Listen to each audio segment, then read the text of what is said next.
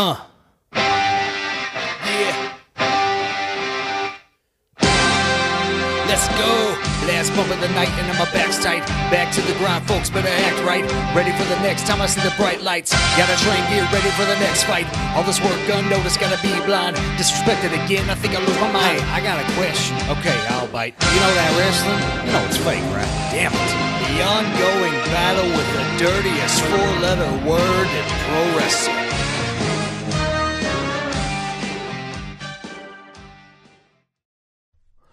Ladies and gentlemen, welcome once again to, you know it's fake, right? The ongoing battle with the dirtiest four letter word in professional wrestling. I am your host. My name is Brian Breaker, and welcome to the show. If it's your first time listening, I appreciate you stopping by. If you're an avid listener, I appreciate your continued support. This week is episode 64 as we uh, we zoom through year number two of this show. My guest is another guy who I've never actually podcasted with before. His name is Justin James and uh, this is a fun one to, to to have on the show, mostly because I haven't spoken to this guy.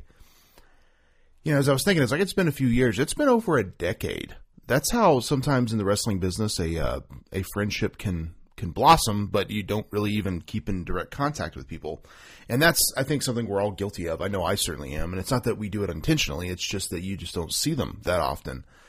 Uh, you know, I first met Justin in Las Vegas. Actually, I'll uh, I think I briefly told that story last week, but me and him got paired up together to just do an on the fly match. Never met the guy, know nothing about him. You two, you two wrestle. Boom, go. And um, and we talk about it a little bit on the show. That's such a hard thing to do. Um, you know, at the time, it's kind of like, well, that's just what you do. That's just what you do. And um, and I get that, but it is it is a hard thing to just up and do, honestly we did the best we could. I was relatively new. I think he was only a few years in at the time, so you know it is what it is. And then he actually came to Harley Race's camp in 2009, and uh, we ended up talking for a long time and kind of just being like, "Ah, man, I'm sorry about that. That wasn't as good as it could have been." And just we, we really developed a, a friendship from that point and you know we're always you know kind of Facebook friends and things of that nature over the years, and so I knew that he had kind of moved away from wrestling as I had, but I think he did it a few years before I did, and so I I want to get his perspective, and he does he has some interesting perspectives. Let me tell you, um, from dealing with injuries and things like that, and kind of um, you know the the real side of pro wrestling that sometimes we don't always look at because we uh, we don't think about it always. You know, whether you're a fan or a performer, you don't think about like what's the long term if you keep wrestling. You know, it's one thing if you're um, you know Stone Cold Steve Austin, which the feeling is he's getting back in the ring after a career-ending neck injury, seemingly. But he's doing it for millions of dollars. We're not. You know, when when you're on the independent level, you might be lucky if you get paid at you know thirty to fifty bucks. So is it worth it? And that's the things that we have to kind of ask ourselves: Is this worth it? The the permanent damage we're doing to our bodies, because it doesn't happen in one match; it happens over time. But it's a progression um, of destroying your body. And so, me and Justin have a great conversation. So I won't I won't keep any more uh, any more in the intro here. Besides one more thing I do want to mention, but. Uh, how about that slap last night from Will Smith? Just slapping the piss out of Chris Rock.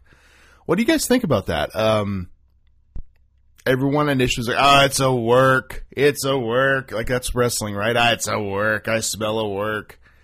Um, you, you, you, I've seen it, you know, slow down or in slow motion now, and I mean, he slapped him. There's no doubt, but even if it was a work, you'd you'd have to be a real slap. Um, the thing about me that got me is that Chris Rock was thrown off.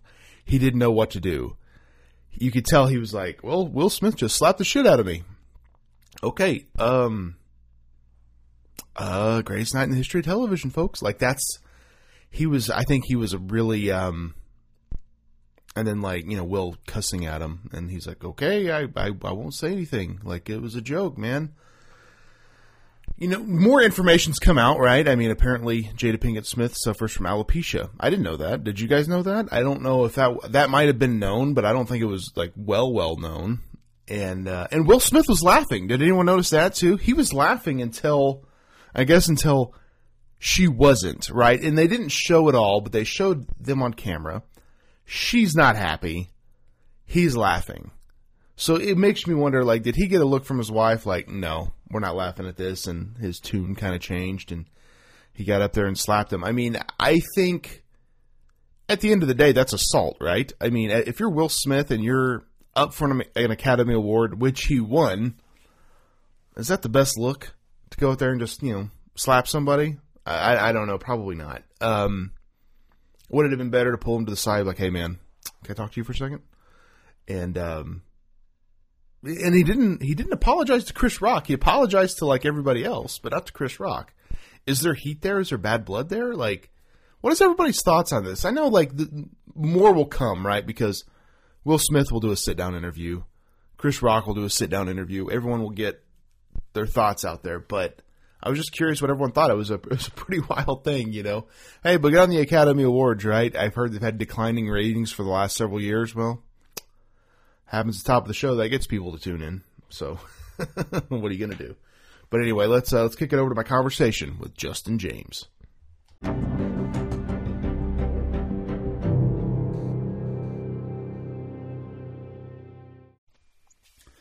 All right, ladies and gentlemen, welcome back to the show. Joining me on the line via Skype, all the way down from the Chicago area, the one and only Justin James. Justin, how you been, man? I'm good, man. Thanks for having me, Ryan. I appreciate it. Uh, dude, it's excited to have you on the show. We we first met, geez, what ten plus years ago? I feel like it's been a while. It's been a long time. The first time I actually met you, I remember, was at the Cauliflower Alley convention. Right. So, if I remember right, didn't we get paired up to wrestle on yeah. the fly without knowing each other? Yeah, that's right. Uh, we can't. That, that is exactly it. Now, I was late to that part of getting in because the first time in Vegas, we were out partying the night before, so I'm coming in a little hungover, you know, and then all of a sudden, me and my buddy who uh, I trained with, we tried to jump in the ring, and I believe it was Oliver John, like, "Hey, no, no, no, like, we're picking you guys." I'm like, "Oh, so much for that," and then, uh, yeah, we did get paired up. Well, what's funny about that is I remember calling on the fly is like people ask me all the time like what I what I think about it. Do you think it's better? And I'm like, to me, I think it's a skill. You need to be able to do it. You also mm-hmm. need to be able to put stuff together for creative purposes. But that whole situation was just kind of like it was awkward, wasn't it? Like you basically take people that don't know each other and see if they can pull something off, and it's like even if it's okay, it's not going to be great. It's just you're just trying to make this acceptable. Oh, I agree with you 100% on that. It's definitely a skill, and you know, as much as we train, there were a lot of times where it's like, okay, um, our trainers would go, okay, you guys got 10 minutes. Yeah. You're, you're the finish, and you just go out there, and you know, it, it takes time to really learn how to do that. And I think that was definitely for me something that I always struggled a little bit more on the fly um, as opposed to having a little bit of base of foundation of calling a little bit of the match and then going on. Yeah. No, I, I, agree. I think I think sometimes with um, with wrestling, it's always about developing a skill, right? Whether it's to me, like obviously there's promo skills, there's um, in ring skills, but calling on the fly is a completely different type of skill, and I, and I do think you need that because things can happen, right? All of a sudden you're wrestling a guy and he tears his knee up, right? So now you got to change everything. But I, I, don't know. I'm not always a big fan of just like, hey, we're going to put these guys in a tough situation and see if they can succeed because that's that's difficult. And I and I know with wrestling, there's been many situations over the years where you get put in situations almost just to see if you will sink or swim. And we were kind of talking before we started recording how, like, if we went into, I think with the knowledge we have now, you know, then, I mean, that was 10 years ago. We are early 20s at the time.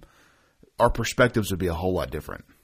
Oh, 100%. And, you know, it's, it's, I remember going down and wrestling Tennessee and they were having all the heels and the baby faces in different locker rooms. And then you, you did not know who you were working until you got got out to the ring and somebody told you what the finish was. Mm-hmm. I mean, it was it was great learning, but at the same time, you know, you want to succeed in the process as well. Right. And uh, that's why I always kind of struggled with it. Like I, I thought it was great for training purposes, but on show days, it wasn't wasn't what I preferred to do. You know, going in the ring blind.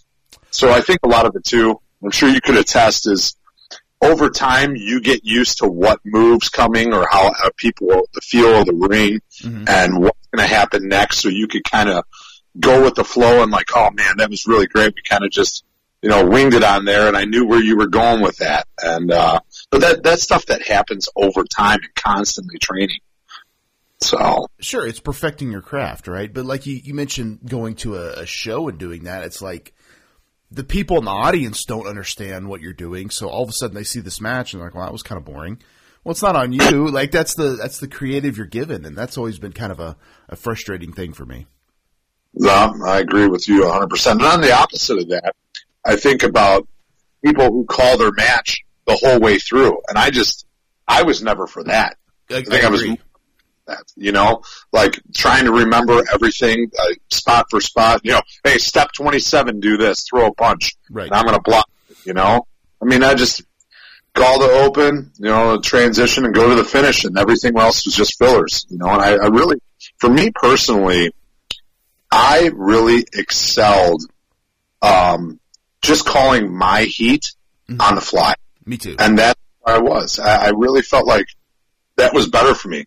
I did, I always would talk when I was, cause I did more heel than anything and, uh, working with a lot of baby faces, you know, I'd go out and pump my ass off in the beginning and go, let's go over your shine right away. And, uh, you know, once we get to the cutoff, just follow my lead. I'll keep it basic, you know, and, and a lot of times I really, you know, we were really taught to stress the importance of playing up to the crowd.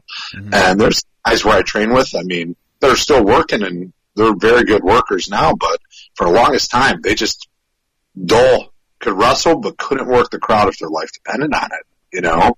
Right. And, uh, I mean, there's just so much more to having people be involved in your match. And I, I always think about it as, you know, being over, if you, if your music hits and you come through the curtain, whether they're cheering for you or hating on you and booing you, you're already over. You already got that chopping. And I always prided myself that when my music hit and I came out, everybody was booing me and ripping me a new ass, you know? So I'm like, all right, there we go. That's going to make it an easier night for me. I'm not having to work too hard as far as working the crowd, you know? And, but I always played up to them in my matches. And I think that's important. You can't negate the fact of working the crowd. No, so. I, I agree completely. I think sometimes that is a bit of a lost art where people maybe focus on one thing too much, like you said. Uh, put putting every piece of a match together, I feel like there's so much room for error when you do that. And yeah. and, and I mean, I've worked guys before where you know he's like, hey, I'll I'll put you in the corner, I'll give you two forearms, then I'll do this, and I'm like, well. I mean, put me in the corner, do whatever you want. I know what's coming. He's like, okay, and then he does exactly two forearms, you know. So it's like, you know, if you take, I mean, if you give me a couple of shoulder checks in the corner and you know, we even climb up, do the old dreaded 10 punches. Like, I, I know where you're headed. I'm not, I, I yeah. know what's coming. I'm not going to move forward, but it was just that little thing of like, I have to do exactly what I say. And I remember, um, wrestling this real big kid one time at this real small spot show and he, he shoots me into the, and the ring was not the best ring. He shoots me in and I take a nice hard buckle and the, the the ring didn't break, but the hook came off of the pole.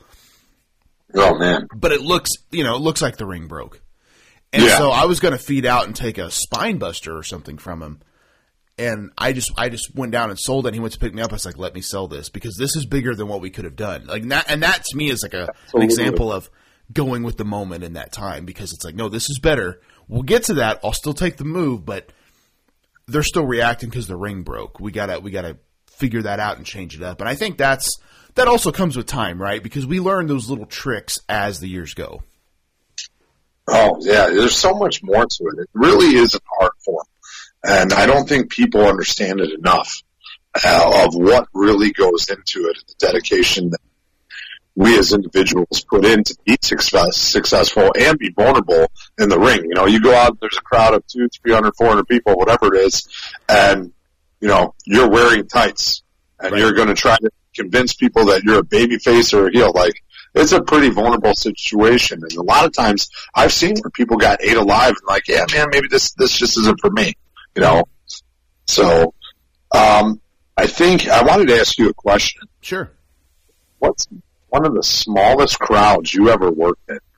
Oh, geez. I remember we did a WLW show for Harley and it was in this really small town of like it was I think it was called like Summersville, Missouri, and Here's Okay. another thing too, and you'll you'll get this as an indie wrestler. Some people may not if you're not actually in the business, but as you know, a venue is very dependent upon the size of it. So this is a high school gym, but it's Yeah. like 20 people. So it looks almost completely empty because they're all scattered around, you know, and it's like the bleacher. So you got like one guy down here, one one couple way up on the top row. I mean, Yeah. so very very few people, and uh, the town was so small. Apparently, that night they were doing some type of of something else. So basically, nobody came to the show, and I remember very specifically that night it was like we I had a I had a three way match with a couple of other guys and like nothing we did would would land as far as a reaction. And you know, and, and in our business when we're we're we're doing everything for a reaction, when Yeah. that's not hitting it, man, it hits you hard because you're not sure what to do. And I was only about three years in at the time. I think now, with the knowledge I have, I might be able to figure it out a little bit more because all of a sudden, if you're, like, in my opinion, like if you're taking bumps and they're not reacting, we need to do something else. Maybe we need to start calling people out. Like, you know what I mean? Start getting on the mic, Yeah. talking to a guy individually. I don't know, but it's like, I knew at that moment, I'm like, this isn't working and we need to, we need to change things up. But it just, it, yeah, it was an awkward experience for sure. Yeah, we, you know, there's a few times I've been in some smaller, smaller venues or small crowds, but I remember this one time, and uh, we were in Illinois. I was in Hoffman Estates, Illinois, and we had used the venue a few times, and we draw, drew all right, you know, nothing crazy. But I felt like we always did pretty decent there. And for some reason, this one night, uh, I think there were seven people in the crowd Oof. seven or eight people, and we almost canceled the show. And then everybody just kind of said, "You know what? Let's go out." Um, we knew we weren't really getting much of a payday that day, and we wrestled. I actually wrestled a really good match against a good friend of mine, uh, Rough Crossing, and uh, we had a heck of a time in the ring. Now. Even though there were seven people in the crowd, we still had fun and made the most out of it. But it's kind of demoralizing, you know. And I feel like um, when you see that the house is packed and you're like, you're jazzed up, and you're like, all right, I want to give it everything. And it's hard at times to go out and you're like, man, this is so small. But you got to find a way like, hey, doesn't matter if it's seven people or 700. They still paid money to see you wrestle and they want to be entertained. So you got to go out there and show them. Yeah, man, and I think with with independent wrestling, it's such a much more intimate setting. You know, like if even if it was like 200 people, that's a completely different vibe than you know seven or 20 or whatever small crowds they are because it's just a different feeling. But I mean, there's also times when I've been at small shows where it's like four, five hundred, and that feels like Madison Square Garden, right? It feels huge Yeah. in, in those gyms, but but yeah, and you're right though. Like when you have those big shows like that, you do feel more jazzed. You do feel more like, all right. But at the same time, as you know, man, if you can get seven people or twenty people invested, then you can definitely get four or five hundred invested. It's, a, Oh. it's you know, it's it's almost easier in that regard. Oh yeah, it's contagious. You know, you start seeing other people react a certain way and then people, people jump into it. No, absolutely, man. Uh, to kind of switch gears a little bit, um, what made you decide to um, to get into wrestling? Were you a, were you a fan as a young kid? Like, how did that start for you? So, uh, as a little kid, I mean, I, I give credit to my uncle. My uncle really stepped in for me and my brothers and, uh, was active for, you know, my dad's been, been in my life, but my uncle really stepped in to be a more predominant role, teaching wrong and right. And, um, you know, I remember even my dad and my uncle taking us to, when we were very little to Rosemont Horizon, which is now Allstate Arena in Chicago that WWE uses Mm-hmm. and going and seeing all the wrestlers and I just always gravitated towards it and I was such a Hulk Hogan mark as a little kid. I mean, hey, you know what? Even at 35 years old now, I still am, you know, Sure. cause that's, that's really what put me in the business. And my uncle, um, he did professional wrestling. So I always wanted to follow in his footsteps as my idol. You know, he taught us how to amateur wrestle. We all had success with amateur wrestling. And then, um, you know, I, I kind of got in because my uncle did. And he was trained by Killer Brooks down in Texas. And, um, you know, he took a period of time off, a few years off. And then once I was, uh, I want to say I was in junior high, he started back up again. And then I hit an age in high school where I was wrestling. And for me, it was just, it was larger than life. It was such a great feeling. I wanted to experience what that was like. And, um, when I was 16 years old, I remember I was a sophomore year in high school and I wasn't trying to start that young, but this company called CCW at the time, it was called Classic Championship Wrestling. They're now referred to as POW Entertainment. Um, they, they have some of the guys there broke off uh, from a previous company and started their own. And I, you know, I was 16 a sophomore in high school having my first wrestling match. It's still surreal to me, but by no, you know, question, I was definitely not ready. You know, I mean, I think it took me a couple years to really get a good grip of what I was doing. And then even a few years later, uh, when I was, you know, maturing more and putting on some size, then I really understood it. But as a 16 year old kid, you know, I was still in high school trying to get my first job, competing in amateur wrestling, and you know, so it was it was a little bit tougher in the beginning. Well, that's the thing is I think we're all kind of somewhat unprepared for those first matches, right? I mean, I think that's the that's the problem sometimes is I think people want to be as good as possible in, in match number one, but that's that's part of the learning, you know. And I, I remember my first match when the guys told me he was like, you know, you you think you're ready, but you're not. And in two years, you realize how unready you were, and it's like, wow, he was so right, you know, because it's it's a learning curve with this industry. Yeah. No, you're right that, and it is. I mean, I, I've I still have the VHS tapes, and I went back recently and watched my first actual match because actually, what I liked, what our the company that I was involved with, they did, they always had a battle royal, and that was basically for all the new wrestlers to get some experience in being out with a crowd. And every year, um, whoever won the battle royals um, would compete at one event, one of our bigger shows, and they would be uh, become be crowned king of the royals. So it was a great experience for me to get my feet wet the first few months. And then, you know, just on the shows, hey, I already worked the match, but go out in the Royal. And then we did, you know, we'd mess around in the ring and have fun and just get a, a, another opportunity to work the crowd. So I always thought that was really cool. And not a lot of companies do that. And I think it's awesome experience for rookies and kids to kind of find themselves as opposed to, hey, you're in a singles match and you're going to go get squashed. Good luck, you know? Right. No, so I, I that, think that's I think that's a great idea because with a battle royal, it's it's also it's it's not there's not much to one after you do a few of them. You, I remember as a kid always that like loving to watch battle royals as a as a performer. I realized like oh these are actually kind of boring, you know, but because it's it's not much not much happening, right. you know. It's like it's just exactly. a lot of trying to throw a guy over, you know, staying kind of near the rope so you don't get stepped on and stuff like that. But um, yeah, the big difference as a kid than as when you really understood what was happening. Exactly. But but I agree. I think that's a really good idea of getting guys out there to get you know a little bit of experience because now like when you go into match number one where it's a singles match, you don't have to worry about oh I've never been in front of a crowd because you've done that maybe a few times already, and you're like you said you got your feet wet. You're a little bit over the initial nerves. Now it's like you can kind of try to focus on yeah. delivering in the ring the best you can.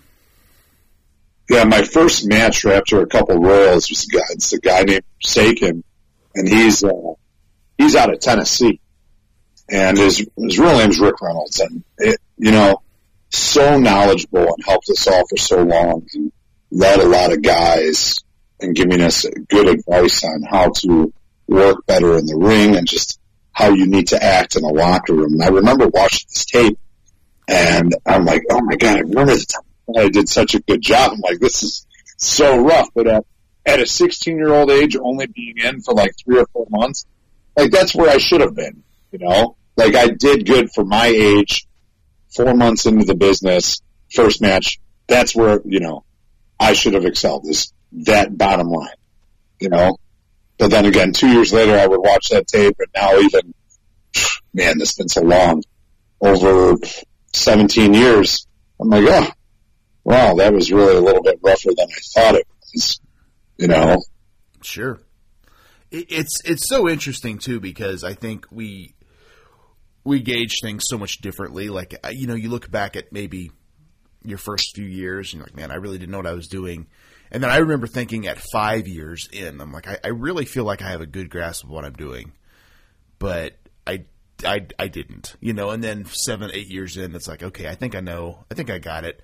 I, for me, it honestly took almost like ten years before I really felt like, yeah, I you could put me in a situation and I could figure a way out of it if if things went sideways or whatever. Because I think there's there's some there's nothing you can experience will triumph all. I think in that regard, if you have the experience of being in front of a crowd, being able like I used to tell guys all the time, I would have people come up to me like, "Hey man, I'm not really good with promos." I'm like, "Get a microphone." He's like, "What do you mean?" I was like, "Go to a show and take the microphone." And he's like, "Uh, they didn't they didn't say anything about doing a promo." I was like, "Don't ask, just take the microphone." I was like, "Don't make it long. Don't be Yeah. like a 45 minute, you know, monologue, but just get the microphone for 30 seconds and just say something." Well, yeah, but I'm not, I'm not comfortable, and I'm like, "That's the point." Like you have to me like promos got better when I started doing them more regularly because it is it is a skill like just like wrestling you have to do it more and the more you do it the better it, usually becomes No, you know what's funny you say that is, um, how old was I? I think it was 19, 19 years old and I got hurt. And I couldn't wrestle for a few months. And they put me in a role to manage a couple guys who were, who were green, uh, greener than I was. Was at that point. And it gave me a chance to really develop up the microphone skills because up to that point I wasn't any good at it.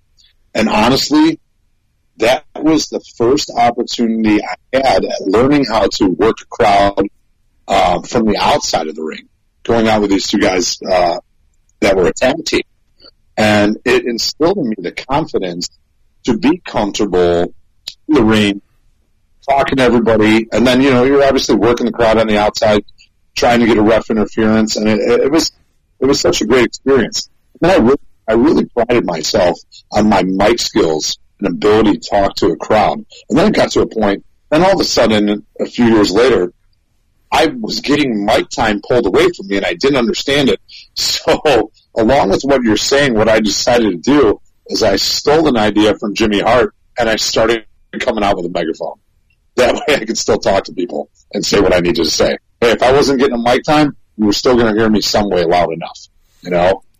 well it but it's it's smart though right i mean it's if you're gonna like okay you're gonna take my mic away all right i'll, I'll come out with a megaphone you know and if they Yeah. say something like okay well give me the microphone then like it, it's one of those things sometimes where you have to figure out also too on a show amongst you know because i'm sure you've been on shows where it's like 12 matches long it's way too long you have to figure out a way to stand out sometimes. And Oh, absolutely. and and sometimes that's you know at that point people have seen a lot of wrestling. And when they've seen a lot of wrestling it's like okay you know they've seen the they've seen you know the the chain wrestling they've seen the high flying they've seen the the characters. Now now what? Well they haven't maybe haven't seen this. They haven't seen the guy with the megaphone yet. So that's a way to even stand out even more Oh yeah, and you know, a lot of times people are like, "Oh, some that's already been done by so and so. They did that." You know, but it's okay to steal something and make it your own. sure And for me, I felt like I made it my own. And then I was coming out to the ring, and then people were bringing mini megaphones in the crowd to yell back at me. Or then I would, because I had a siren button on mine too. I would just be standing in the ring, and the crowd would be, you know, the people that were rooting for the heels, they'd be making the siren sound just go with their voice. I'm like, all right, well, see that, like that's over. Like clearly, it worked for me. I mean, eventually, I got the microphone back again, but at that point, I didn't even need it. I was having such a great time just grabbing my microphone and I was using it as a prop in the ring, um, you know, all the time. And definitely if I was going to hit somebody over the head with it, you know, so or I was teasing the megaphone was coming, that I was going to try to hit somebody in the head, ref pull it away and then boom, you know, uh, babyface hits me with a big move and maybe I get rolled up one, two, three. So, you know, it was just a great, great tool for me. And I, I really found a lot of success using that prop.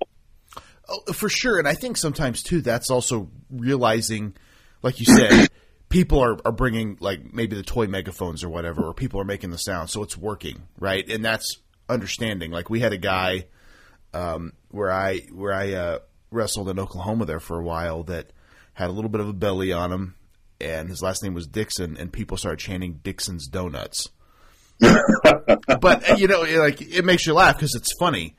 And he kind of asked me about it. I was like, "Go with it," because if they made that up on their own, they're going to keep cheering it. Like, Exactly. and I said, I was telling him like, dude, you need to make like, like like a video like where someone captures you just devouring donuts or something, and like you have like that really funny looking face while your mouth is covered in frosting or whatever, and, and like there's so many ways you could go with it. It, it just, and I'm the promoter at the time didn't really think it was funny, and I'm like, there might be something to this, man. Like all of a sudden, like you know, Ted DiBiase stuffing money in people's mouth, he starts stuffing donuts in people's mouths. Like there, there's so many ways you can go with this, and like I say, with wrestling, man, almost anything's on the table if you if you really think about it hard enough, right? I mean, because I, I always try to tell people, I'm like, if if someone's coming to a wrestling show that maybe is not a diehard fan, they've never really watched wrestling, maybe they're coming because their kid likes it, or they're coming with a buddy just to check it out they may not remember all the moves. They may not remember this or that, but they're going to remember that one thing that pops out.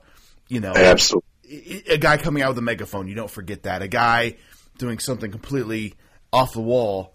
That's going to stick with them. And I think that's to me a big thing about wrestling is you're making moments, right? And you're making people t- realize like I'm glad we did this instead of going to the movie theater. I'm glad we did this instead of you know, Yep. watching something on Netflix. We actually got out of the house. We spent our own money on live entertainment. And even though it's quote unquote pro wrestling, I'm glad that we came out and supported this because this was a lot of fun. Oh yeah, hundred percent, man. I think it's you know it's it's something that everybody should experience. You know, at uh, at least once mm-hmm. going to a show and just supporting them. You could have laughs with it too. You know, and it's it's there's so much more to understanding the art form and what goes into it. And I just love seeing the reaction of kids. You know, for and you could understand being a heel. For me, man, watching kids cry or get upset when I would rip their sign. I mean, like that was great. That's true heat. I used oh, yeah. to get parents pissed off, you know, but I always would right my wrong afterwards. If I ruined somebody's sign or, you know, made a kid cry, made sure that I got a, a poster and had a bunch of the boys in the back sign something. And after the show was over, I go running up to the mom and give it to the kid, you know, just kind of, you know, make sure I was doing, doing my service. And, uh, I mean, I never had to do that, but it, I just felt like, hey, you know what? I, I just needed you to cry or get upset for a few minutes while I was out there, but I don't want to ruin somebody's night. I want them to like the experience of being there. But that, you know, that's great heat. So that was just something I did. And I'm sure some people would be like, oh, I would never do that. You should never go. You know, like I wasn't that type of person. Who I, who I portrayed in the ring is not who I am as an individual, you know, but at the same point, I feel, um, our characters are an extension of us. So there was a lot of truth to who I was as the bad boy Justin James when I went to that persona, you know? And then I kind of like, I got a little bit, there's a lot of times where I was more my character than I was who, who I am. And I remember my mom telling me, you're acting a little too much like your wrestling character all the time. And it was creating issues with my relationships at the time. And, uh, then, you know, I'd really take a step back and like, hey, that's who I am, you know, every weekend, maybe on a Saturday night for a small time. That's not who I need to be 24-7. So, yeah, I think you gotta find a balance in keeping your character in check as well. Oh, well, for sure. I think sometimes too, it's important to have that time where you're completely checked out of the business because I know sometimes for all of us, it's easy for it to be, even if you're not wrestling or around wrestling, we're thinking about it. We're, Yeah. we're kind of cutting promos in our heads. We're thinking about, like, ooh, what if I, if I did this or I did that? And, you know, this would be this, this great thing. And sometimes I think we need that, like, complete change where it's like no wrestling for a few days. You know what I mean? Like it's almost like a detox from the industry sometimes. No, no, absolutely. You have to have a balance, and there's plenty of times. And when you're when you're in wrestling and you're training with everybody, you know you're you're constantly around the same people. And the one thing that you guys all agree on is your passion for the business. But sometimes when you really remove yourself, you're like, well, that's the only thing we ever had in common. You know, I don't really hang out with these guys outside of wrestling. And uh, and that, that changes as you get older. You know, you get different friends or uh, just maturity and age. But you know, I still talk to a, a portion of the guys that I train with or my trainer, but it's not as consistent as I was when I was involved in wrestling all the time. You know, I mean, I have my own life now and do my own things. And kind of speaking of that, I know here in the last few years, I, you know, I stepped away from wrestling. I, and I know you have as well. Uh, what was that like for you? I know because you you wrestled like I think you even said it earlier about 17 years. What was it um, that made you decide like, okay, I think it's time to move away from this at least for now? So I was in the business, I would say in total over just about 10 years or over 10 years.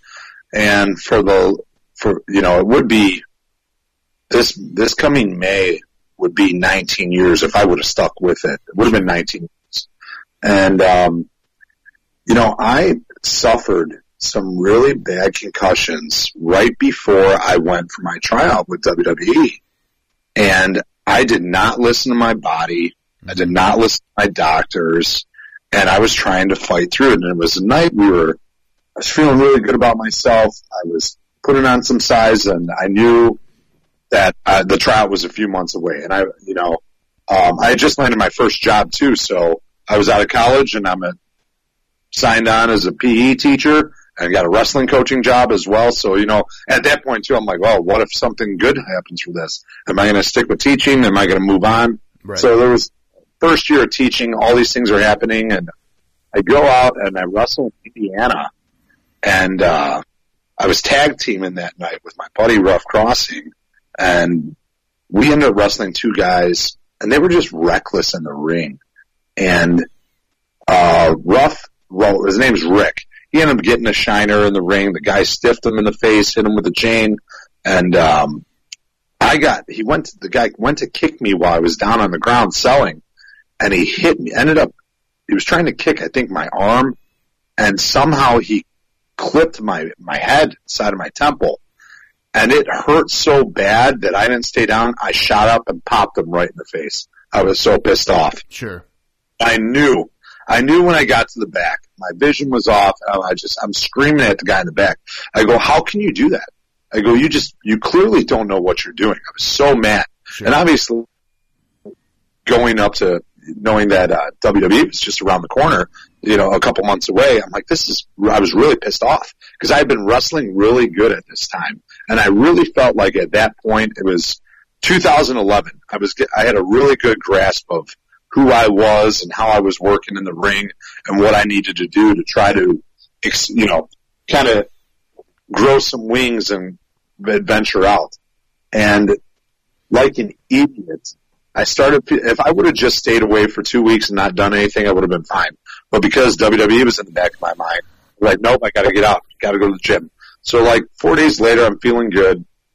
I go to the gym and I'm lifting chest and I think I was doing decline and my head just felt terrible. It was a worse feeling. And uh, this is something I didn't know at the time is you could give yourself another concussion with, without even hitting your head. You know, so just all that weight that I had on, that was enough to throw me off. And then the next day, I ended up getting kicked in the face with a soccer ball at work, and I temporarily lost vision in my eye. I was rushed to the emergency room. I mean, it was just a nightmare. So three concussions in a week and all within like six days of time. It was it was not good, and I just don't feel like I ever truly recovered from that. And then I started. It wasn't the neurologist I wasn't I was seeing wasn't really helping me out and put me on the wrong medication. And you know, every time I took a bump in the ring or uh, the whiplash, it just made it worse. So, you know, after the WWE tryout, um, I felt like I kind of dropped the ball up there. I didn't wrestle as good as I could have. I didn't cut a promo as good as I could have. And to be honest with you, I was still having headaches and I was just so in my own thoughts. And I, I hung it up after that in 2012. I tried to stick around for a little bit and it just, I just couldn't feel good. So I removed myself from wrestling. And obviously like everybody else, and I'm sure you did too, Brian, you, you came back, wrestled a couple matches and you're like, ah, I can't do this. I mean, I, I definitely did that a few times, but it's not the I've, same, right? No, it's not. Yeah. It's not. I, I missed it. And the last time I was in the ring working was November of 2017. And I just, I knew, I'm like, I just, I can't do this anymore. My head doesn't allow me to. Yeah. So in turn, throughout the years, because I've had so many mild concussions, and this is what people don't realize, is they, they all add up. Sure. And now I'm at a point, man, where if I get hit the wrong way or I get jostled, it throws me off. It could be a day, a week, a month, and it's it's like I got to hit the reset button. Mm-hmm. And um, I got really messed up in a match that I came back in. I actually ran a show in the city of Chicago, and I put this together, and I shouldn't have wrestled, and I was actually doing really well for myself. Um, I was in good shape. I was working out all the time. I wasn't having any issues running, and I think I got kicked twice, really hard in the head. And that's why it's like it blows my mind when I see people on TV now, or just on these indie shows, when they're just blasting everybody in the head. Because Mm-hmm. I think about, and I used to take that stuff before and not think twice about it, but now all the things that I've had to battle, it's it's not worth it. It's not worth it. I would never let anybody hit me with a chair or kick me in the head the way that I see some of these guys do it to each other. And I so in 2015 I wrestled this show, and no, I'm sorry, it was 2016. I wrestled this show, and I got all messed up, and that led to basically three years of me ne- never really being able to work out. So it was really bad. I went through depression again from it, and finally I found a neurologist a few years ago that does functional neurology, and this is what people don't know about, and not a lot of people do this enough. This functional neurologist, uh, it was more than just prescribing medication. So I mean, I'm in, I do therapy with my eyes, all different tests and stuff, making sure that I can get my vision back. Because a lot of these, a lot of it really is when you're having these headaches, it's it's your eyes are off, you know. So I do a lot of therapy, and I still do at home stuff every day just to make sure as maintenance I'm feeling okay. And you know, I go in for checkups every month or every other month, what um, just to make sure I'm doing good, and in case I have any flare ups. But it made the difference for me, and the the first difference I noticed was I started dreaming again. And I didn't even realize I wasn't even dreaming. I didn't even think about it. And all of a sudden I started having vivid dreams. And then I was able to work with weights. I mean, Brian, I was in such a bad spot that I was trying to go to the gym. I'd work out and I'd have to leave within a half an hour and then it would lead to a month of like headaches. And it was just, it was bad. It was really, really bad. So I've been, been such an advocate for individuals taking care of themselves uh, with head injuries. And a lot of people are always, you know, pushing fight through it, fight through it. And I'm like, you know, you got to be smart because it's changed my life in the past 10 years. You know, it's really been 10 years of dealing with it. And, uh, you know, I've, it's humbled me in a lot of ways and I, I don't put it on anybody, but in return, the, the other things that I've done is I've really, really found myself in a new light. I've, you know, I've been pretty successful in teaching. Uh, I run my own wrestling program, coaching other sports as well, and it's just it, it really has helped me a lot. And you know, I don't think I would have been the coach or the person I am now if I wasn't teaching and coaching full time. You know, had I been wrestling, that that would have been different. So it's it's interesting how it played out. It just sucks that it kind of came at the hands of of head injuries. And I've you know people say how many concussions you have. I said over twenty. For sure, I've had over twenty. I can think of. You know. Yeah. Well, I, I remember, and I'm sure, obviously, you know who Chris Nowinski is, and he's done a lot of a lot of Yeah. research on on concussions, especially you know post uh, Chris Benoit after that incident took place in 2007. But I know I saw a video interview with him one time where he was describing what a concussion was, and because here's the thing, man, like you know you you're from the same era I am how many times did you quote unquote get your bell rung? Right? I Right. mean, we didn't think we didn't think that was a concussion then. Well- but I, I remember him saying like, "Well, if you ever see stars," and I'm like, "That's every match, right? To some degree, Yeah. you, you know, you take a, a bad bump because we've all done it, where or you know, you you take a you know something you whiplash too hard in a turnbuckle or or whatever it might be. I mean, I remember the first time I ever took a power bomb, it was just like everything went like kind of blank for a second. Yeah.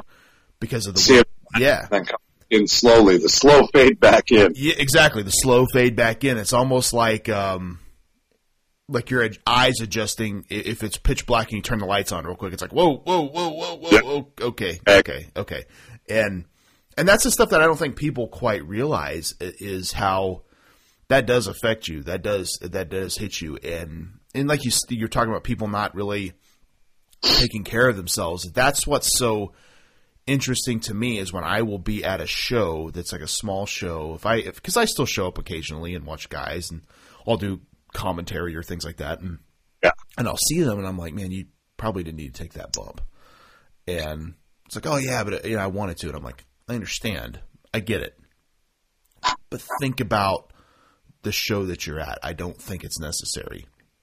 And granted, we're living in a completely different world. You know, we have like social media and gifts and TikTok and all these things to go viral, which could eventually lead to you making big money. So I do understand. You know, I, I feel like I understand it, I guess, but it's it's still one of those things you still only have one body. I remember a guy described it to me one time. He's like, you know, you got to think about it. If you're a carpenter, you have to have your tools. If you don't have your tools, you can't build stuff. Thus, you don't work. Our tools are our body. If we don't have our body, we can't work. And I, and I and I and I feel like that's a pretty accurate analogy, right? If if your knees are bad, if your back is bad, if your neck is bad, if your head is bad, all that stuff adds up. And if you don't have a, a solid body and, and you're and you're hurt or whatever, it's going to severely limit your ability to try to make money in this business. No, and that's the truth. I mean, you're right. And I remember saying it to my brother. My brother saying the same thing to me. You got one body, one head. You got to take care of yourself. And I'm sure Brian, you know, at your age, at our age now, we're middle aged thirties. You know, it's still weird to be saying that because I still feel young at heart. But you know, you wake up every day just like I do with some aches and pains. You're like, oh, that's from years of doing that. Oh, you yeah. know. No, I mean, I I actually picked up the past few years been doing hot yoga just to loosen my body up more, and it's it actually it's helped a lot. But definitely being up here in Chicago, you know, with the cold weather, it makes everything stiffen up. And I know, like, I have lower back issues. My knees are messed up, but that's also, I attribute that to years of amateur wrestling as well. But definitely the, the, the time and being in pro wrestling and the big bumps off the top rope and just doing the same bump over and over again. I mean, you're jolting yourself around. It's, I, I have my issues, you know? Yeah, I think we all do, right? And like you said, getting out of bed is is oftentimes a uh, it's a bit of a, a, process at times. You know, lower back. I mean, there's times where I will be feeling fine, then all of a sudden I'll wake up and like my lower back is just so tight that I'm like, you know, and I'm and I'm sure you've done it too, where it's like trying to get that leg up to try to get that shoe on can be a oh challenge, you know, and and I think that's part of our industry because I know going into it, it's like you know you're going to be beat up, right? I mean, that's that's the weirdest thing I've I've never understood about pro wrestling is that people don't realize the physicality involved. It's like, no. I mean, these guys are really doing this. They're really hitting that mat. They're really like, are they getting punched square in the jaw every night? No. Is it entertainment? Of course. But it's very physical. I mean, like, I don't know anyone who couldn't see that to not realize that this is a physical industry. So, um, yeah, and you and you do pay for it over time. You know, you see, and, I, and I'm sure you saw it too, man. I saw it with Harley every day, watching him walk around. I'm like, you know, and Harley's not doing um, crazy bumps every night. I mean, I think the craziest thing he probably did was that diving headbutt. So, yeah. but I, I still watched how he walked, and I'm like, that's kind of our future, right? You know, so again, we all make that decision to get into the business. We're young, we're full of piss and vinegar. We think like, oh, this will be this will be fun. I can't wait to do it. But then, you know, like you said, you hit 35, 36. I'm sure when we hit 45, 46, it'll be a completely different conversation. Um, you know, like you said, uh, the hot yoga, uh, stretching, all that stuff I think is so important because you do have to loosen up. You do, like, I, I noticed here more lately how tight my muscles get, like my hamstrings and stuff. And it's just like, man, I really need to do more stretching, more yoga, more stuff like that because that I mean not just longevity as far as pro wrestling, but just quality of life, right? Oh yeah, I mean you know it's uh, we're at the point you know having families too, and you, you want to be able to be active and not uh, you know hey I want to be able to throw a football or play catch with my son without having any issues, you know, and be able to run around. And I, I think about a lot of the times what we were naive to what we were going to experience later in life. And people always telling us, oh man, you got to work hard. You got to do this. And kind of feeding lines of bullshit to us as well Yeah. in the early years. And it's, it's funny you said that about, you know, kid taking a big bump. And I, I all the time, every time I go back and watch a show, I always say, hey man, you got to take care of your body. You don't need to do that. You don't need to let somebody hit you in the face like that. And then you hear, well, he's my vet. They go, yeah, but you also at the same time, you'd be like, can you just, you know, hey, have a conversation with somebody. Don't let somebody walk all over you. And I tell you, Brian, I would never, ever, ever again let somebody kick me in the head the way that, I, you know, I see some of these guys taking on TV. I'm like, this is so stupid. It's the dumbest thing that you let somebody just blast you that way.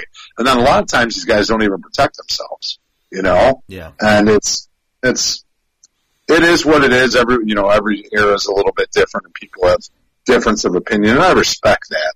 But seeing as what I've gone through, and I know you've had your share of head injuries as well, and like it's it's not worth it. It's not worth it. What I've dealt with the past ten years, uh, it makes me question. People always ask me, "Would you would you go back and change anything?" And I said I wouldn't change being in wrestling. I would change my my ignorance of not listening to my body and the doctors. Hmm. But at the same time, I, you know, when I have a family, I, I wouldn't, I would hope my kid wouldn't want to be a pro wrestler Right. just because of what experience. Now, granted, I want him to be into it and love it and have the passion I did and like you did. I mean, watching the Monday Night Wars when we were kids in junior high, there was nothing better. I mean, I loved, loved the Monday Night Wars, especially the. NWO. That's why I got, that's all reasons why I got into wrestling. And at that age, like that believability, and I remember, I'm sure you got into it too with kids arguing, that's fake. No, it's not. It's not fake, you know, and then, you know, eventually you get older and you learn it's a work, but it, it really isn't. Hey, the finish may be predetermined, but the way we hit each other in the ring, you learn to absorb those punches and kicks and hit the mat. Mm-hmm. It's so much more physical than just saying it's fake, you know, Yeah. and, and what it, and what it takes, you have to have some type of mental toughness to go in there and to be slammed in a ring. And I remember when we first started learning how to run the ropes, and we were all coming home with bruises on our sides from hitting the ropes for so long. And I mean, that took time to learn how to hurt the, hit the ropes the right way and for your body to not get bruised by them, you know? Mm-hmm. Oh, for sure. And the first time you hit the ropes, you're like, wow, that shouldn't hurt like that. But, you know, it's just a, Yeah. it's a, a callus you build up. And then you talk about all that mental toughness with wrestling. I mean, this is one I don't think people talk about much because I'm sure you've been there. You're laying, you know, on the mat, face up, and you see a guy in the top rope and he's about to drop an elbow or a leg on you. That's a perspective people can't appreciate because I remember asking a veteran, like I was going to take a top rope, top rope leg drop that night. I had never done it before. I was like six, seven matches in. And I was like, "You got any advice?" He goes, "Yeah, pray." And I'm like, Yeah, right. "Oh, okay." And he goes, "I mean, you should be fine, but yeah, pray because." And and I'm like, "Wow, okay." And like there it was, and I, I remember watching that perspective of him jumping off the top rope. He hit absolutely as perfect as you could, but still thinking like if he was off just a little bit, you know, I'm I'm fucked. Like, let's be honest. Like, I, I'm going to be messed up because that's a that's a 200 pound man jumping on my head. Like, that's I know. it- it's not something people really put in perspective, right? And that's always something that's bothered me. It's like you don't understand that because you've never been in that situation. Exactly. And you know what's funny is is thinking about that in matches and I've had times where guys have missed, overshot and you know, and you you have to eat it and you know, of course sometimes you give a little receipt or something comes in a little bit stiffer the next time for somebody missing. You know, I hey, I, I was always pretty good when somebody said, Oh man, I'm so sorry, I'm so sorry you know? Yeah. Like, all right, I understand. If people didn't come up and apologize, I made sure to give them a licking back Sure. you know. But hey, uh, there was definitely times I know where I stiff guys on the ring on accident, and I've gotten hit back, you know. And Mhm. but it's got to be cautious, and I always feel like I was never a big high flyer. I did stuff. I did more selling off the top rope. If somebody flipped me off, Yeah. that was it. I wasn't going to go on and to want to do that. And my, I really liked being more of a technician and working the crowd. Like that's that's where I liked it, being in the ring. You know. Sure. And, and I think that's the thing is we all kind of find our, our niche. You know, I was a bigger guy, right? So I, I did catch a lot of guys coming off, you know, over the top rope or, you know, to the floor. And, and that kind of became my spot, right? I was the, I was the base a lot of times. And, yeah. But people also don't understand that. It's like I'm trying to protect him, trying to protect myself. Like as you know, like there's I'm sure you've seen it, the guys that kind of bail out when someone jumps out, you know, on a on a dive through the ropes or whatever. And, for that. Yeah. Doing that. Yeah. I mean, it, it happens. So I don't know. It's just one of those things about this industry, man. I think sometimes it, that does bother me when people don't get it. It's in and like you were kind of talking about too, like uh like the paying your dues. Like I think now, being in my mid thirties, I would respond to situations so much differently than I did when I was 20, 21. You know, yeah. you're basically, I mean, you started at 16, you're a kid, right? Like, so some of this you don't even know any different. People tell you, hey, this is how it is, you know, but it doesn't have to be that way. And I and I think some I think there's some aspects of that that are improving as far as the wrestling industry, which I think is a good thing. But um, I don't know, man. There's there's a lot of there's a lot of things about it early on that really would rub me the wrong way. Just how people felt as though they could treat you a certain way just because of where you were, where you were in the industry at the time. Yeah, all because uh, you know you're you're taught you got to listen to your vets and you got to pay your dues. No, you know, I mean, you you listen to the people and you know you respect that people have been longer, in longer than you. But treating with stuff, you know, some dignity and not taking advantage of them, that's a no whole other thing. And the politics that go in wrestling, that's one thing I don't miss. The right. politics. I mean, I just, and you know, for the most part, and I'm, I know you know this too.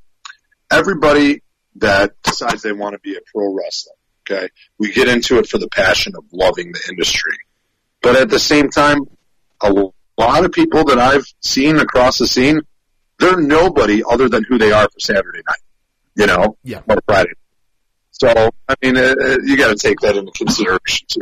So somebody that you got plenty of locker room bullies who would pick on people, and you know, I I never was one of those individuals. I always wanted people to like me, and, and there's definitely a handful that did and didn't, you know. But it's you don't you don't need to take advantage of the younger guys in the ring and take liberties at them. Mm-hmm. Yeah, I think I think that's unfortunately just that whole.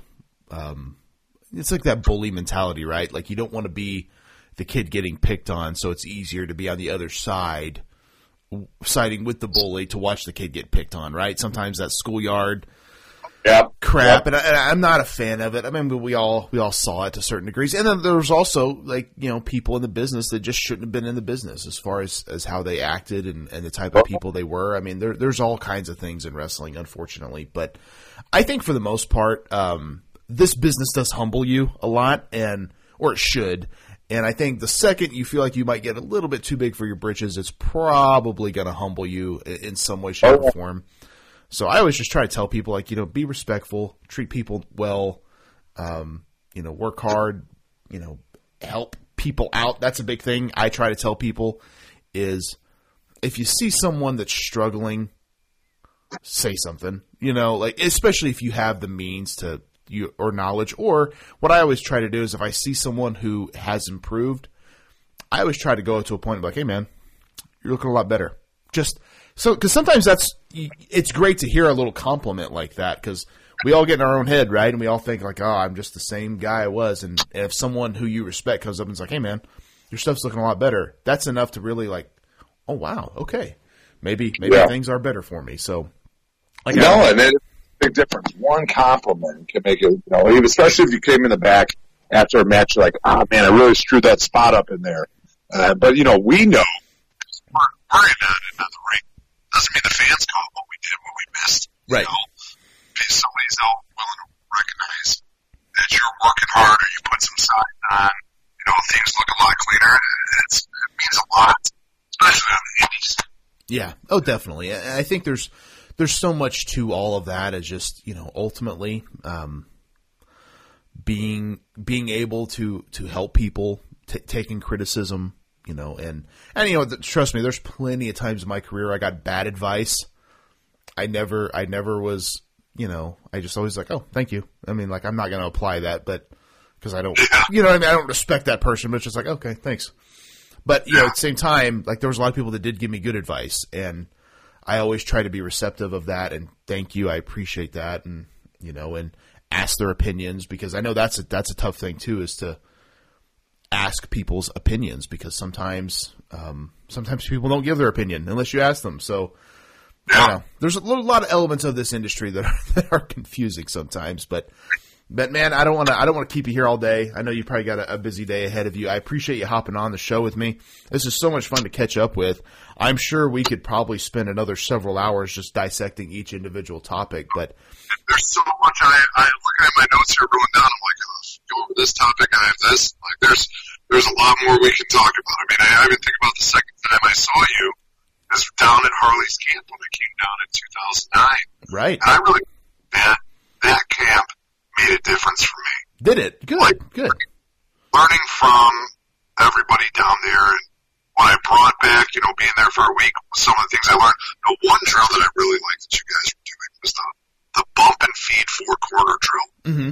That, um, you know, we, I took that and I brought that back to my trainer. Like, we need to do this. Just bump and sell and feed around the ring and use the rope, use the turnbuckle. You know, how do you do that in a match? And it really helped me um, just the process of feeling things out.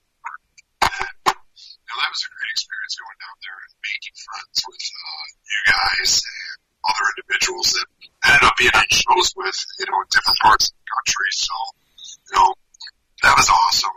Oh yeah. There's so much to go on. You know, I really appreciate you having me on, reaching out to me. Glad you're doing well. Uh, you know, obviously both our times is done when it comes to pro wrestling, but it doesn't change change the passion that we have. What is done for us. Ooh, that, and that's and that's so true, right? It'll never change the passion. Like, do I do I want to step foot in the ring again? No, but I want to see people that have passion for this succeed if that's what they want, you know. But at the same time, I've also my views have changed. If I see people that are talented, but they're like, I don't know if I want to wrestle anymore, I, I look at it differently. Because before I'd be like, no, you got to wrestle because you're so good at it. Now I'm like, you know what? If it's not for you, that's fine because this is a demanding industry. This is a brutal industry. If you don't want to be a part of it to some degree, I completely understand. If if maybe having a family is more your cup of tea, I completely get it because this industry and business can be all encompassing at times, and we have to do what's right for right right for ourselves ultimately. Yep, it chews you up and spits you out, man. Yeah, it'll use you just as much as you use it. Right. You know? No, no, with, with, without a doubt, man. Well, brother, I, I, appreciate you being on the show. Like I said, this is an absolute blast. I'm sure we'll catch up again down the road, and um, uh, hope I am glad you're doing well. I'm, I'm glad that you've kind of found uh, your, you know, maybe your calling or your passion outside of pro wrestling because I think that's very important for a lot of people. And uh, do you have any social media or anything that you uh, that you like to promote? I don't know if you're a, you're a big social media guy or anything these days. I know some people are kind of falling out of that, I guess, but I was yeah, like to try to. If people want to connect with you, I always try to throw that out there. I um I I do have my social media. I'm actually you know I'm taking I did a little dry January, no social media for a month, alcohol, just kind of reset my mind. But I do have Instagram, I have Twitter, and I have Facebook. February first, everything will be turned back on again. You know, but it's a little clearance. Um, Instagram's double J nineteen, and Facebook is just Justin James. And on Twitter, it is Justin James 1919. Perfect. So, I post, you know, old matches or some pictures and stuff like that. I'm still, still somewhat involved in it. You know, I'm always rooting for the DC. Yeah. I, I really appreciate you reaching out to me, and I know we've been able to kind of see each other's lives on social media. So, like, you know, that's a, that's one great thing about social media is still staying plugged in because I haven't seen you in person. in, you know, over 10 years. Well, and, and, you think about it, how would I have even been able to reach out to you had we not had some sort of social, social media, right? Because without that, like, we would have been a little bit lost in trying to put this together. So I'm, so I'm glad in that regard because it does allow you to connect with so many different people. Um, I just had another guy on here uh, last week named Mick Drake, uh, or maybe two weeks ago, who was, um, he, I met through a Harley Race camp in like 2013 or 2014. So um, it's really cool that you know you're able to connect with all these different people from different walks of life that all share that same passion of pro wrestling. You know, and I think that that's been a really fun thing for me and. Uh, taking this time to sit down and just kind of sh- you know shoot the bull on on the industry, our experiences, you know the ups, the downs, all that stuff. And my thought is maybe we can take our experience and show people who are in the business are like, oh wow, that's exactly how it was, or pe- people outside the business and realize like, wow, that's not at all what I thought. And um, and that to me is the the whole the whole kind of purpose of this, right? You know, just letting people kind of figure out what our lives are like at, at different points. Yeah, I mean, I you know, I wish you nothing but the best, and it's awesome you doing this podcast. I think it's great, and you know, continue, there's an audience out there, and I hope more and more listeners keep tuning into you. And uh, you know, I'm definitely going to be doing more of that myself. And uh, if you don't mind, I'd like to do a quick shout out, really quick. Sure. Anybody in the Chicago area that's looking for wrestling shows to go to, check out uh, POW Entertainment. Uh, look them up on Google or Facebook my old trainer and really good friend Jimmy Blaze runs that. And if you're up kind of in uh, a little bit more northern Michigan area, UWE, Universal Wrestling Enterprise, is run by Eric Freedom. And uh, I've had the pleasure of being in the ring with both of them, and especially Eric. Um, I consider him a trainer to myself later in my wrestling career. And he really helped elevate my gameplay, put me in the ring with uh, bigger names, especially Al Snow, go down and try out for TNA, and uh, those guys are all about the business, making it grow. With it, both get tryouts for WWE, go to Japan, AEW, you you know. So POW Entertainment and UWE up in Michigan, Eric Freedom, Jimmy Blaze, check them out. Love those guys. Ryan, I greatly appreciate you having me, man. Yeah, absolutely, brother. This was an absolute blast, and I can't wait to do it again down the road. Right on. Let's stay in touch. Cool.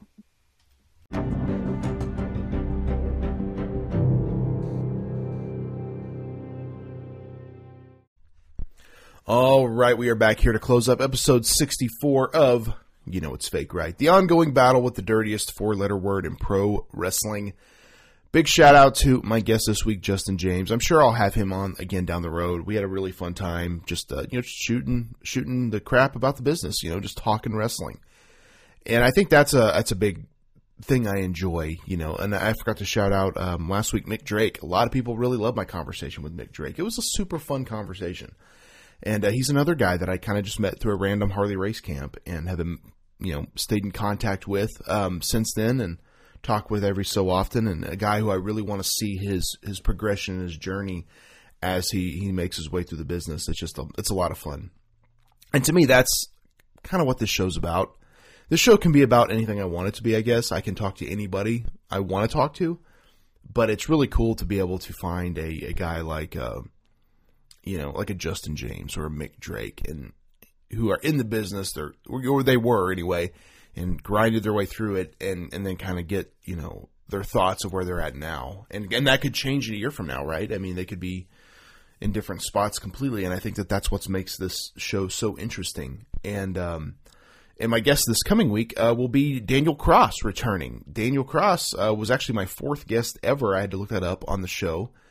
I uh, right before I launched the show, I made a trip up to Eldon, Missouri, my old stomping grounds, and I did a podcast with Jack Gamble, Daniel Cross, and Dan Geyer, and uh, I think they were like episodes one. Let me look, four and six. Okay, and then I, you know, I did some other ones in there, but uh, yeah, he was one of the first guys I wanted to talk to. We had podcasted the first time a couple of years before that. And he's a guy I always wanted on, but he hadn't really embraced technology at the time which I'm sure he's very well aware of.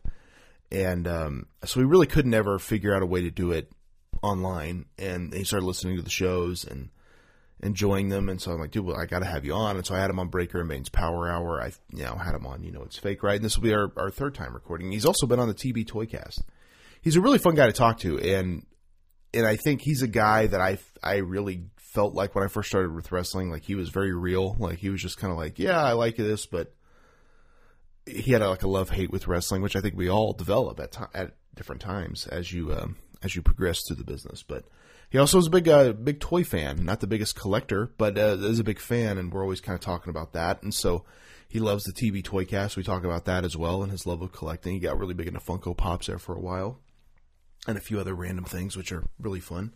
So we have a really fun conversation, and he's a guy that has kind of stayed away from wrestling since he left, which I know is probably hard to do at times, but it's also kind of a very admirable thing because it is hard for us to stay away, even though we shouldn't be involved at times or or whatever it might be. When you know your time is up, your time is up, and it's it's sometimes it's it's hard to to realize that yourself and to to legitimately stay away. So something I've always appreciated about Daniel Cross. So that will be coming up again next week um, for his return interview as we uh, as we travel through 2022 here. And of course, I want to shout out some of my uh, podcasting buddies, like the Fully Posable Wrestling Figure Podcast with Jeff and Scott over there, dropping a new show every Sunday, and of course, Scott's side project, Drunk Wrestling History. Doing the favor with Eric and Barry, dropping a couple of shows, uh, watch alongs and sports podcasts. Check them out. The Positively Pro Wrestling Podcast with Steve and Eric. I think they just did an episode on WrestleMania 11. Ooh, I can't wait to hear that one. Uh, the Ringside Rant with RJ, check him out as well. The Leisure and Lariats podcast with Ruthless Ryan Davidson, need to uh, get him back on the show at some point. Boots to the Face with Marty and Rucker. Tales from the Estate with Drew Vinsel and his wife Caitlin, and of course, don't forget the twins over there at Tales from the Estate. Uh, Wreck My Podcast with Jordan Zeilinger and his crew, talking all things pop culture. Trivia with Buds with the one and only Ryan Buds, dropping trivia every single day, which is great for road trips. Howlin' with the Wolf with the one and only Jason Wolf. In fact, I've got some new uh, Chop Shop figures coming. He's been sending me pictures, and let me tell you, they are magical. I cannot wait to show these off publicly. They are amazing. And of course, uh, all the cool things he's doing over there. Pulling up a chair with our buddy Tim over at a chair shot. Night of the Nerdy Laser podcast if you like horror films, and then catching up with Aaron and Daniel. And of course, my other shows, Breaker and Bayn's Power Hour every Sunday, Bane has no holds barred with Bill Venus every Tuesday, and then the TB Toycast every Thursday. Lots of stuff for you. So check all that out and make sure to check out our t-shirts, prowrestlingtees.com forward slash Brian Breaker, bbph.redbubble.com. In fact, I've been showing off some retro Redbubble shirts we have on my Instagram, so check that out. And then also over on uh, whatamaneuver.net, search by store for Breaker and Bayn's Power Hour or the TB Toycast. And we have five shirts amongst those two stores, including the new one on the TB Toycast. The, we're calling it KB Toycast, kind of a uh, homage to KB Toys. So if you remember the days of that amazing toy store in the mall, I think you'll enjoy that shirt. So check all that out over at whatamaneuver.net. Thank you guys for checking out You Know It's Fake Right. And remember, as the great Johnny Valentine once said, I cannot make you believe that pro wrestling is real, but I sure as hell can make you believe that I am. I'm Brian Breaker. This has been You Know It's Fake, right? And we'll see you guys next week. Uh, yeah. Uh, yeah. Mr. Wonderful. I've been around minute, and I can stand toe to toe with the best of the minute. Don't give a damn about critics, they talk a lot, but at the end of the night, I'm selling the tickets. All the tough guys avoid me, the ladies all adore me. Paparazzi record me, I can put on a clinic, all my opposers me.